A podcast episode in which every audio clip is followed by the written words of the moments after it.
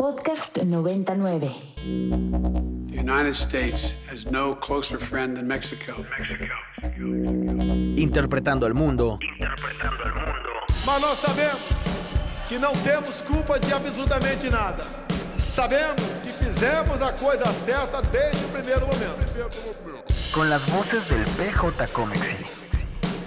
Y pues así es como se construye una buena relación con respeto entre ambas partes. Y bueno, ya los eh, les comentaba hace unos minutos, eh, Sudán tristemente lleva casi una semana siendo escenario de violentos enfrentamientos entre miembros del ejército y de las milicias paramilitares, las cuales pues se conocen como fuerzas de apoyo rápido.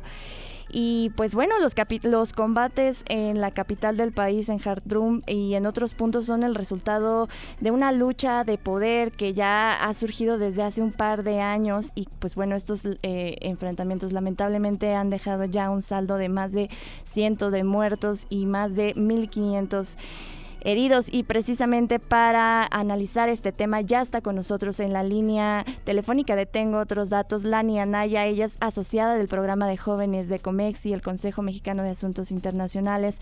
También es internacionalista por la UNAM, maestra en estudios de paz y conflictos por la Universidad de Uppsala.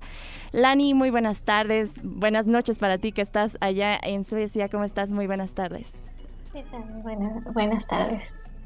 Lani, pues eh, aprovechando tu experiencia analizando temas de paz, de, conflictos armados, platícanos un poco como sobre cómo se origina este conflicto, porque realmente los enfrentamientos armados eh, se intensificaron el sábado, pero este conflicto tiene un contexto mucho más profundo y que precisamente gira en torno a la forma de gobierno de Sudán. ¿Qué, qué nos puedes platicar sobre, sobre el tema?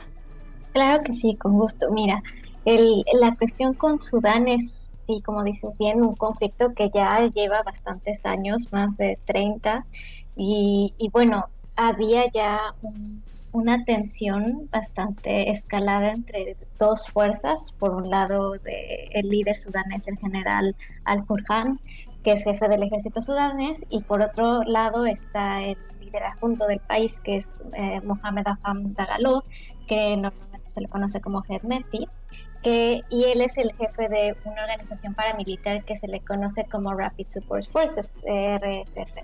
Y bueno, desde hace algunos años ellos dos eh, llevaron a cabo un golpe de Estado. Este golpe de Estado llevó, por un lado, expulsa a los civiles de un gobierno de transición. Esta eh, alianza que ellos tenían se, pues se quebrantó desde hace también tiempo y llevaban ya tensiones, ¿no? Las, las manifestaciones, inicialmente cuando ellos dos estaban eh, en conjunto, pues eran contra un dictador que estuvo 30 años en el poder, Omar al-Bashir, y estos dos generales que mencioné antes, ellos estaban en las Fuerzas Armadas, ¿no? Ellos ejecutan este golpe de Estado y al terminar este golpe de Estado se acuerdan dos años de gobierno de transición hacia una democracia en el 2021.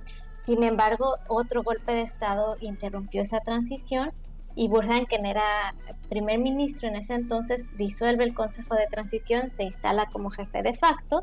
Y bueno, ya habían estado Al-Burhan y Hemeti en conversaciones. El punto era cuándo estas fuerzas paramilitares, el RSF, se iba a integrar oficialmente al ejército y para eh, uno de ellos el plazo era 10 años, sin embargo para los para la RCF ellos querían integrarse antes y es al terminar estos dos años que comienzan más tensiones, comienzan los ataques. Desde febrero ya se atisbaban tensiones fuertes. Las protestas han sido una, un continuo en Sudán. Pero bueno, en, en, marzo sobre todo hay un manifestante en Khartoum que fue filmado cuando le disparan un oficial del ejército y bueno, esto causó más tensiones, empezaron a haber incluso advertencias en WhatsApp y diciendo que, que evitaran ciertos caminos bloqueados.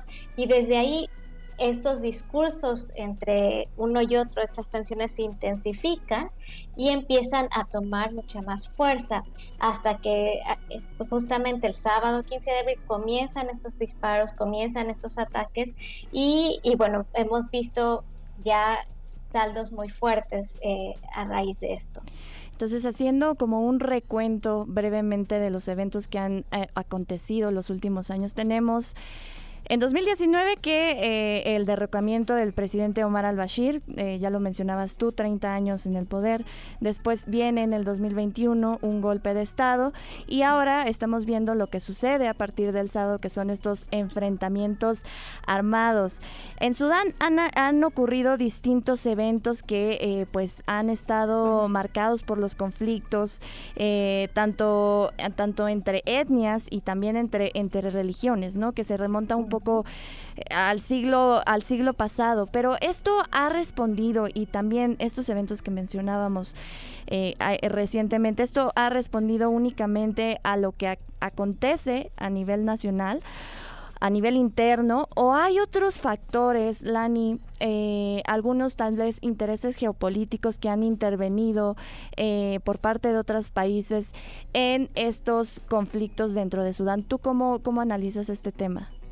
Claro, eh, no solamente es un conflicto interestatal, como decías tú, hablando de, los grupos étnicos, sobre todo de los Yanyahuits, eh, pero también tenemos que recordar pues que, eh, que incluso ya había habido una separación entre Sudán, Sudán del Sur, hay intereses geopolíticos, por supuesto, eh, es interesante también cómo eh, ahora con, con, este, con esta escala del conflicto, cómo están reaccionando distintos países. Sabemos que China, por ejemplo, tiene muchos intereses en, en África, sobre todo intereses económicos, eh, intereses geopolíticos, y bueno, ellos intentaron también establecer un cese al fuego. Tenemos también organizaciones como la Unión Africana, IPAD, eh, está también la parte de los países árabes, que, que sin, sin, duda ellos tienen también intereses en esta cuestión. Y sabemos, por otro lado, que, no, que Sudán no solamente es un país de, interés por su por la cuestión estratégica, sino también porque hay grandes reservas de, de materiales como el oro, ¿no? Que esto también viene de colación a, este conflicto. Se cree eh, justamente que Hedmeti eh, eh, no solamente es líder de las RCP, sino que también tiene en su poder cierta, ciertas reservas de, oro, ¿no? que son importantes para el país. Así que sí, sin duda se trata de, algo más allá de, lo nacional. Y tendremos que ver también cómo se desarrollan este cese al fuego. Sería interesante también ver qué países realmente logran que haya un diálogo si, bien hemos estado siguiendo las noticias, se intentó que hubiera cese el fuego hace dos días no, eh, por 24 horas, lo cual no tuvo éxito.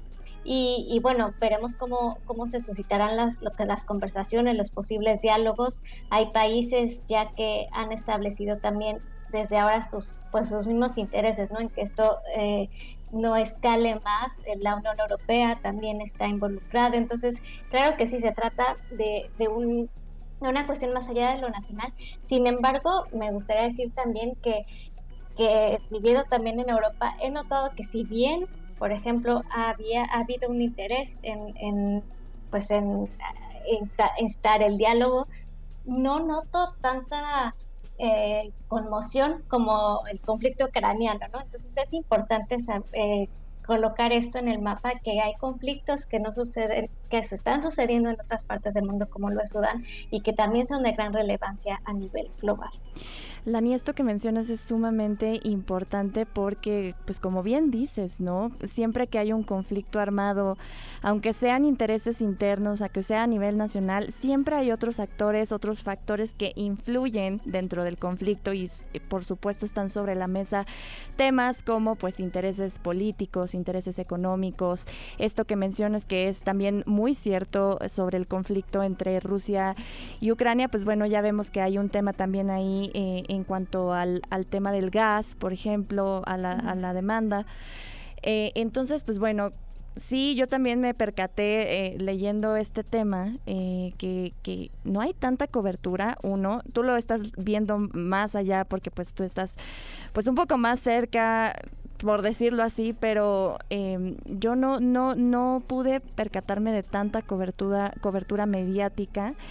Y justamente algo que mencionaban algunos medios de comunicación es que eh, pues le están dando una lectura muy simple a este asunto, como que están em, minimizando el conflicto cuando pues bueno también analistas mencionan que igual en los próximos días este conflicto pues lamentablemente podría intensificarse, ¿no? Claro. Em, con respecto a la comunidad internacional, ¿has leído algún posicionamiento concreto o, envío de ayuda humanitaria incluso? Porque eh, yo precisamente estaba leyendo que incluso algunos delegados de Naciones Unidas sufrieron algunos ataques. Entonces, no sé eh, ahorita cuál es realmente el posicionamiento, si es que hay o si es que todavía no, no se ha posicionado la comunidad. Sí, hay, hay países que han ya pues mostrado de alguna manera una eh, pues esta condenación, ¿no? Condenan los ataques, sobre todo a los civiles. Eh, por ejemplo, se sabe que Canadá, Francia, Alemania, Italia, Japón, Países Bajos, Corea del Sur, España, Suiza, Suecia y Reino Unido y Estados Unidos y la Unión Europea hicieron este, esta condena hacia los ataques. También que Arabia Saudita, los Emiratos Árabes Unidos y los Estados Unidos buscan este diálogo entre las partes. Pero como bien tú dices, la cuestión con, con la ayuda humanitaria es es esencial y, por un lado porque sabemos que en Sudán de por sí existen ya 3 millones de, de desplazados íntegros. Entonces ya, ya de por sí había una situación humanitaria difícil, pero ahora con, con estos ataques, pues simplemente, o sea, los aeropuertos, eh, el aeropuerto internacional de Khartoum se ya lo destruyeron, los eh, varios hospitales también están destruidos, el mismo programa mundial de alimentos está reportando que la situación genera millones de personas en hambruna Hace tres días se hablaban de 180 muertes, aunque pues por la situación seguro el número es mayor, 1.800 heridos, 2.000... Eh, 200.000 mujeres embarazadas que ahorita no tienen acceso a atención hospitalaria. Entonces, eh, esta es una cuestión humanitaria de gran, de, gran preocupación y además porque no pueden operar. Eh, ya las agencias de la ONU eh, y distintos grupos humanitarios comentaron que están suspendidas porque no pueden laborar en las condiciones ni con el mínimo respeto de las normas de derecho internacional humanitario, como lo es respeto a la vida, eh, integridad de los civiles, que no se hieran personas en fuera de combate, no emplear armas que ocasionen pérdidas inútiles. Entonces, si no se cumplen estas mínimas normas, pues no pueden operar y eso ocasiona pues que todavía haya mucha más crisis a nivel humanitario. Este tema que mencionas también es muy, muy importante porque precisamente ya hay eh, una cantidad muy grande de personas que han sido desplazadas. Y tristemente, y como lo hemos visto en otros conflictos, incluso hasta en México, eh, con los enfrentamientos entre el crimen organizado, pues siempre, siempre hay violaciones a los derechos humanos de las personas. Eh, esto también arroja a una situación, a una posición aún más grande de vulnerabilidad a algunos grupos como lo son pues precisamente niñas, niños, mujeres, eh, personas adultas mayores, personas en condiciones de eh, pobreza y pues lamentablemente pues esto conlleva pues a una crisis mucho más grande y precisamente como tú ya lo mencionabas y resaltabas pues es la importancia de esta ayuda humanitaria, de este posicionamiento de la comunidad internacional. Y pues también si continúan eh, los enfrentamientos pues esta situación lamentablemente se va a fragmentar, va a fragmentar aún más el país, va a empeorar la turbulencia política que eh, habíamos estado viendo en estos eventos recientes que ya mencionábamos al principio. Lani, ¿tú qué crees que, pase en, los en las próximas semanas? ¿Qué vamos a observar en los días siguientes?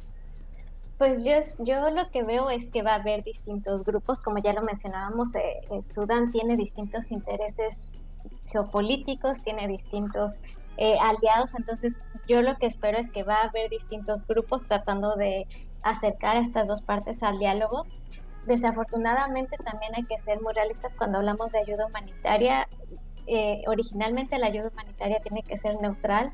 Vamos a ver esto también cómo funciona, si realmente va a haber una ayuda humanitaria neutral.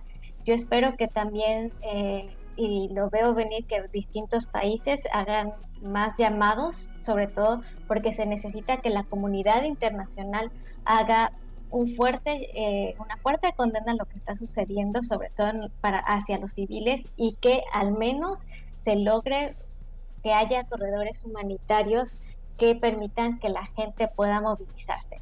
Eh, Sobre todo porque, qué bueno que mencionas esto del corredor, eh, porque eh, hablando precisamente de ciudadanas, ciudadanos mexicanos, habían, si no me equivoco, 12 personas de nacionalidad mexicana allá en Sudán que incluso no han podido ser evacuadas, ¿verdad? Así es, eh, esa información la tenemos porque, bueno, yo trabajo con, con Carol Arámbula, ella es fundadora de una organización en México, My México, y desde hace año y medio se encuentra trabajando en la misión de la ONU en ese país. Ella nos comentó precisamente que hay 12 eh, personas en Sudán de origen mexicano, han estado en comunicación con EBRA, pero eh, la cuestión es justo por lo mismo, si no están abiertos estos corredores humanitarios, es prácticamente imposible que nuestros compatriotas puedan salir del país. Lani, pues lamentable esta situación en Sudán. Te agradezco muchísimo que te hayas enlazado desde allá, desde Suecia hasta acá, a la cabina de Tengo otros datos. Pues tristemente nos, nos, nos, enlazamos para platicar de esta situación en Sudán, pero pues esperemos que eh, podamos platicar de temas más, más positivos en próximas ocasiones. Muchas gracias, Lani. Claro que sí, gracias a ti. Que estés muy bien. Pues aquí el análisis de Lani Anaya, ella es asociada del programa de jóvenes de Comexi y ahora vamos a escuchar también lo que está pasando en el mundo. The fake news. Fake news. Agarra tu basurita, compadre. Para más contenidos como este, descarga nuestra aplicación disponible para Android y iOS o visita ibero909.fm.